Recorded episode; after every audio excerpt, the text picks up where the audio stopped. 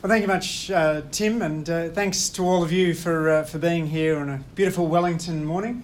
Uh, having uh, so many economists gathered uh, with a shared interest in inequality is a, is a true, true delight. Um, can I, of course, acknowledge the Māori people, the traditional owners of the land on which we meet. Um, I wanted to thank, in particular, Presbyterian Support Northern, who has sponsored my trip to, to New Zealand uh, as part of a series of uh, lectures around child well-being. In Eleanor Catton's Booker Prize winning novel The Luminaries, Crosbie Wells is writing back to his brother in 1854, explaining why he plans never to return to England. Naturally, he starts with the weather in Dunedin. The sun is bright on the hills and on the water, and I can bear the briskness very well. But then he turns to social class. You see, in New Zealand, every man has left his former life behind, and every man is equal in his own way. Of course, the flockmasters in Otago are barons here, just as they were barons in the Scottish Highlands. But for men like me, there's a chance to rise. It is not uncommon for men to tip their hats to one another in the streets, regardless of their station. The frontier, I think, makes brothers of us all. There's a slight irony in the fact that when I first got interested in New Zealand inequality, I was in fact in England. I was working with the late Sir Tony Atkinson, and we were working together exploring the extent to which long run taxation statistics could help us understand whether the historical trends in inequality in Australia and New Zealand matched the myths. Was it true, as one 19th century gold digger had written home to England, that rank and title have no charms in the Antipodes. Our series goes back to the early 1920s, when taxation data is available in a sufficiently disaggregated form to allow comparison across countries. At that point, we found that the top one one thousandth of New Zealanders had incomes about 40 times the national average. In Australia, the share was similar. Britain was more unequal. There, the top one one thousandth had incomes about 90 times the national average. And then came the Great Convergence. With only a few fluctuations, the half century from the 1920s to the 1970s saw a steady equalising of national incomes. In all three countries, the top income share fell dramatically. By the late 1970s, the top one one thousandth of New Zealanders had incomes only about 10 times greater than average. The Australian figure was almost precisely the same, and, and the British figure wasn't much higher. Max Rashbrooke sums up some of the policies that underpinned this shift. New Zealand Labor's 1938 Social Security Act created a free healthcare system, introduced a universal family benefit, and extended aged pensions. More public housing was built, alongside union achievements such as the eight hour day. As political scientist Leslie Lipson puts it, when New York had its Statue of Liberty, New Zealand might well have erected a Statue of Equality in Wellington or Auckland Harbour. And that egalitarian era, in which wages grew faster on the factory floor than the corner office, was marked by significant social improvements. As the decades went by, ordinary families were more readily able to afford a house, a car, a fridge, a washing machine. An annual holiday away from home became the norm rather than a privilege reserved for the most affluent. That prosperity of the post war era was broadly shared across the community. Now, it's been a different story over recent decades. In the past generation, the incomes of the top one one thousandth have approximately tripled in New Zealand, as they have in other English speaking countries. Other metrics show a rise in inequality, including Brian Easton's work updating uh, the series that Tony Atkinson and I put together. There's been rapid deregulation of the economy, cuts to taxes and benefits, and a reduction in union power, all of which have acted to widen the gap. Go to Baldwin Street in Dunedin and you can walk up the steepest street in the world. And similarly, a graph of inequality in New Zealand from the 1980s to the 1990s shows as steep a rise in inequality as we've seen anywhere in the advanced world. According to the Productivity Commission, the share of national income going to workers has dropped 8 percentage points since the late 1970s. Last year's household incomes report, prepared by Bryan Perry for the Ministry of Social Development, found the poorest tenth of New Zealand households had real incomes after housing costs that are lower today than they were in the 1980s. Meanwhile, real incomes for the top tenth of households are two thirds higher than in the 1980s, after housing costs are taken into account. And although much of the increase in inequality took place late last century, there's little evidence that things have shifted back since then. Housing is a critical component of inequality in New Zealand today. One in ten children live in households where there's a major problem with dampness or mould. One in 12 live in households where the family often puts up with feeling cold in order to keep costs down. And one in 25 New Zealand children don't have their own bed. At the top, it's another story. Research from the University of Otago's Helen Roberts reveals over the period 1997 to 2013, real CEO pay at listed firms rose 114%, about four times faster than average worker pay. That parallels trends in Australia, where the average reported pay of ASX 100 CEOs over the course of this millennium has risen three times faster than average worker pay.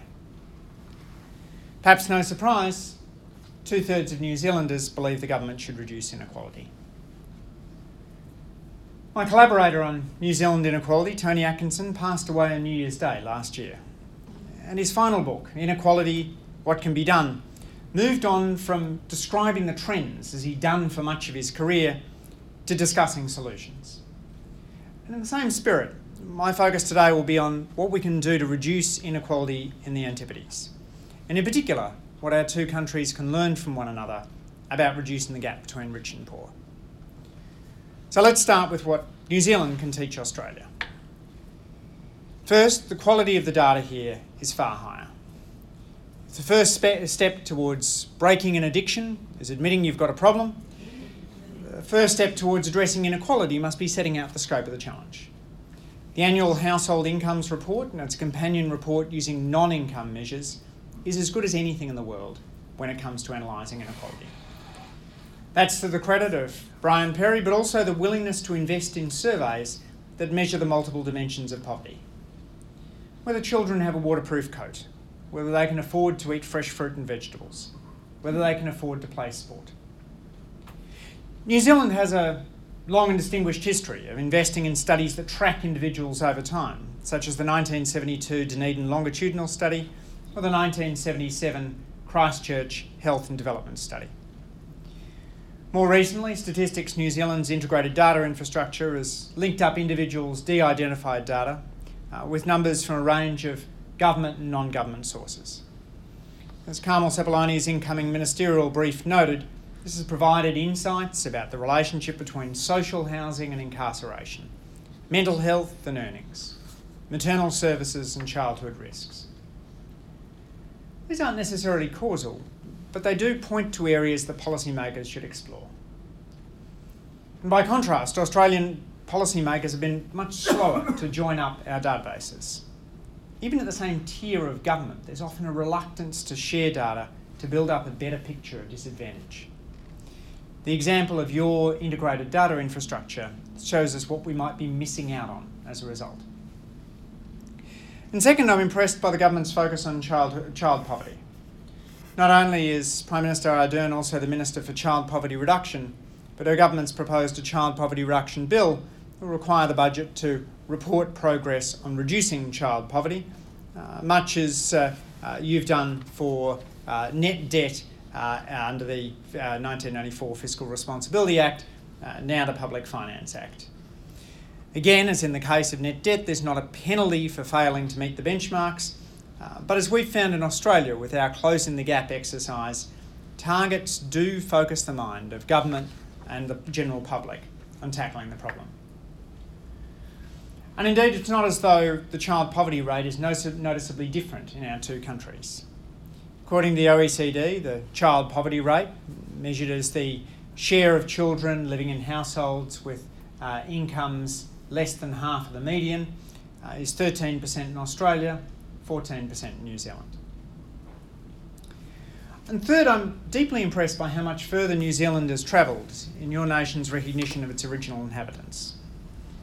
Uh, last December, my wife and I travelled around New Zealand with our three sons. And of course, we loved it. But one of the most moving experiences for us was to take the children to Te Papa and to show them the exhibition of the Treaty of Waitangi. And naturally, it prompted the question from them why didn't Australia have a treaty like this? And it's not for want of trying. Uh, last June, over 250 Indigenous leaders met in Central Australia, with the result being the Uluru Statement from the Heart, which called for a First Nations voice in the Australian Constitution and a Makarrata Commission to supervise a process of both agreement making and truth telling. In October, it was utterly rejected by the Australian government. As my colleague Senator Patrick Dodson put it, it was a real kick in the guts for the Referendum Council. There's a lot that Australia can learn from New Zealand's success in formalising the roles of Māori people in the nation. From the All Blacks haka to the dual naming of places and organisations, there's a naturalness to the way in which New Zealand honours and celebrates its First Peoples. And now allow me to step onto thin ice as I attempt to play the role of a foreigner trying to tell you what to do. If I offend, uh, my only excuse is it is what uh, uh, Denise Cosgrove and uh, PSN brought me here to do.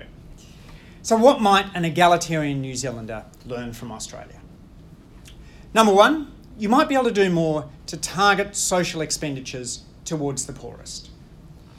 Peter Whiteford, a professor at the Australian National University who was formerly at the OECD, has calculated the ratio of cash transfers paid to the poorest fifth compared to the richest fifth in a population. There's some countries, among them Austria and France, that actually give more money to the richest fifth of the population than they do to the poorest fifth. In the typical advanced nation, the amounts are about the same. Put another way, cash transfers are neither regressive nor progressive. New Zealand is mildly progressive, giving about one and a half times more in cash tra- government cash transfers to the poorest fifth as to the richest fifth. In Australia, the ratio is 11. 11 times more in cash transfers to the poorest fifth than to the richest fifth. Now, Peter's analysis is based on OECD data, so there's an inevitable lag. It's possible those precise numbers are slightly out of date, but it's very unlikely that cash transfers are more progressive in New Zealand than Australia. And that suggests there may be things that New Zealand can learn from Australia about how to better target government resources towards the neediest, using income tests and potentially even assets tests. Secondly, it might be worth New Zealand considering whether the balance of power in the workplace has shifted too far towards employers. That's particularly true when employers have significant market power. In last year's economic survey of New Zealand, the OECD observed that what they called politely muted competition may be holding the economy back. But as an increasing strand of research is recognising, uncompetitive markets aren't just bad for consumers, they can also be bad for employees. Because they can create a situation in which firms exercise monopsony hiring power in the labour market, effectively able to pay workers less than their marginal product. One area in which the pendulum may have swung too far is employment protection. The OECD estimates uh, for its 34 member countries a measure which it calls protection of permanent workers against individual and collective dismissals. New Zealand is the country in the OECD that provides the least protection against dismissal, ranking is even easier for an employer to dismiss an employee uh, than the United States, which has in parts of the country uh, at will employment. Now, Australia isn't that much further up the list. We're the sixth easiest OECD country for an employer to dismiss a worker, but there is a significant difference between our two countries on that dimension. And given, as I mentioned before, that the Labor share of national income is significantly lower now than it was a generation ago, it, providing better dismissal protection may potentially strengthen the ability of workers to collectively bargain for higher pay and better working conditions. And third is to recognise the role that foreign investment plays in sustaining employment. As you know, the Antipodes enjoyed among the highest wages in the world at the end of the 19th century. And one reason for this was the high amount of land per person. Europeans lived cheek by jowl, but there was plenty of room to swing a sheep in Australia and New Zealand. In economic terms, one reason that wages were high is that the capital to labour ratio was high. Today, both Australia and New Zealand have strong immigration programs. Migrants can start, fill skill gaps, start businesses, uh, boost innovation, encourage exports. Migrants are more likely to patent, more likely to win a Nobel Prize. But migrants also have the inevitable effect of lowering the capital to labour ratio. To the extent that migrants are adding to the number of workers available to do a given job, this may put downward pressure on wages. And it was the former Australian Treasury Secretary, Ken Henry, who pointed out to me that foreign investment has the opposite effect. It increases the available capital, so it pushes up the capital labour ratio. So, as Ken points out, by accepting foreign investment as well as migrants, a country can keep its capital labour ratio constant and therefore its wages. Now, there's a bunch of vexed issues surrounding foreign investments. I'm a politician, I'm not naive to these things. National security screening, public attitudes, uh, the potential underpayment of tax by foreign investors. But as the OECD noted last year, New Zealand's inward direct investment stocks are substantially lower than in a number of other small, high income OECD countries. And they recommend steadily removing screening requirements on sectors such as construction and retail trade demonstrating tangible benefits of foreign investment to the general public. They also advocate a public register of foreign direct investments to provide better transparency, basically allowing the public to see who owns what. What the OECD fails to mention is that such uh, an approach, if managed carefully, could conceivably also reduce inequality. And finally, there's shared challenges that neither nation has dealt with particularly well. About a third of the rise in inequality, on my estimates, have to do with declining union membership. Since 1980, the union membership rate has dropped from 69% to 18% in New Zealand. It's dropped from 50% to 16% in Australia. So while when I was a primary school kid, it used to be the case that most workers were in a union. Now it's only the case that about one in six workers are in a union. Antipodean unionisation rates are still higher than the American rate of 11%.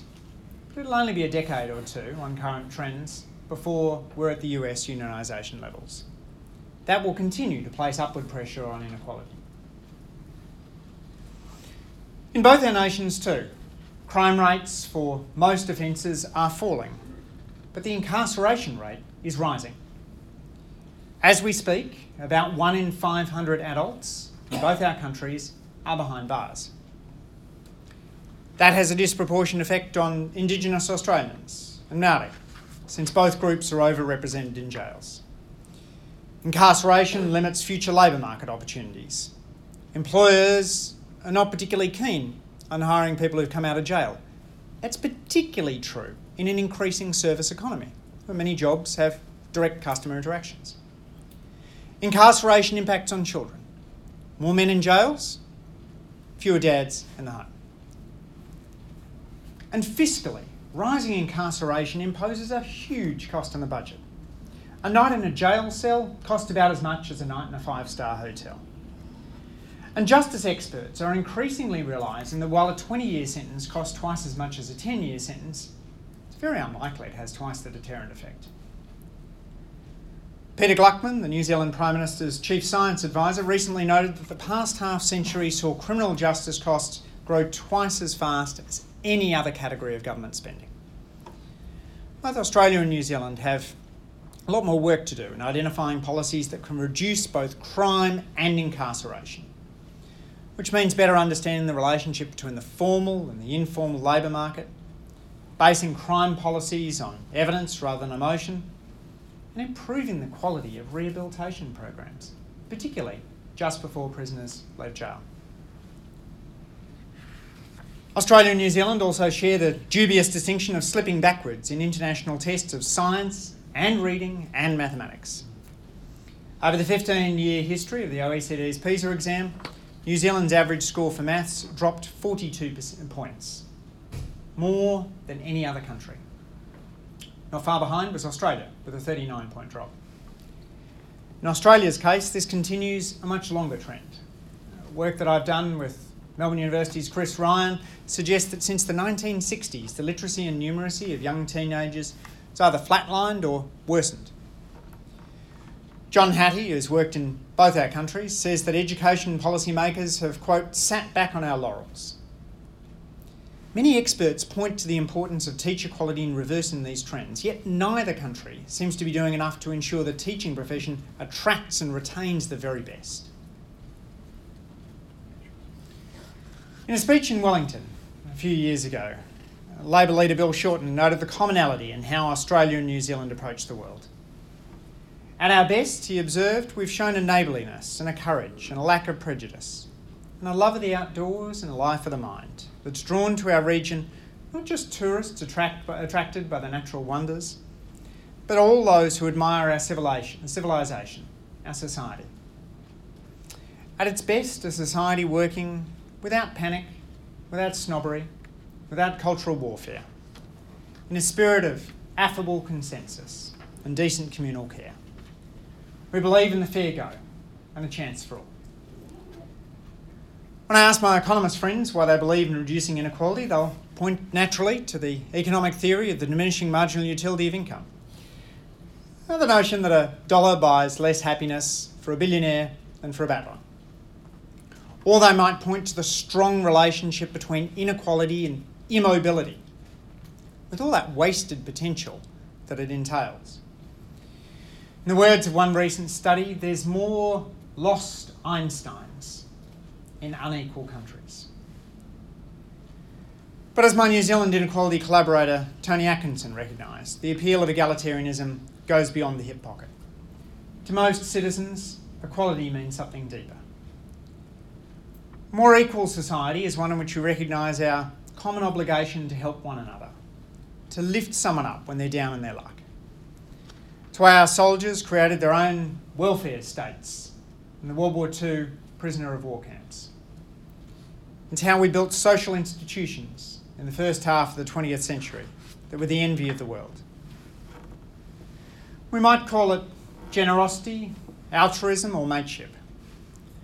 But I don't think it's anywhere better summed up than with the Maori word aroha. As Cleve Barlow puts it, a person who has aroha for another expresses genuine concern towards them and acts with their welfare in mind, no matter what their state of health or wealth. Aroha is a fundamentally egalitarian idea. And just as society is far more than a collection of individuals, a good life involves far more than the accumulation of wealth for one's own enjoyment. A life lived together is a better life. A nation that shares its prosperity is richer in every sense. Thank you very much.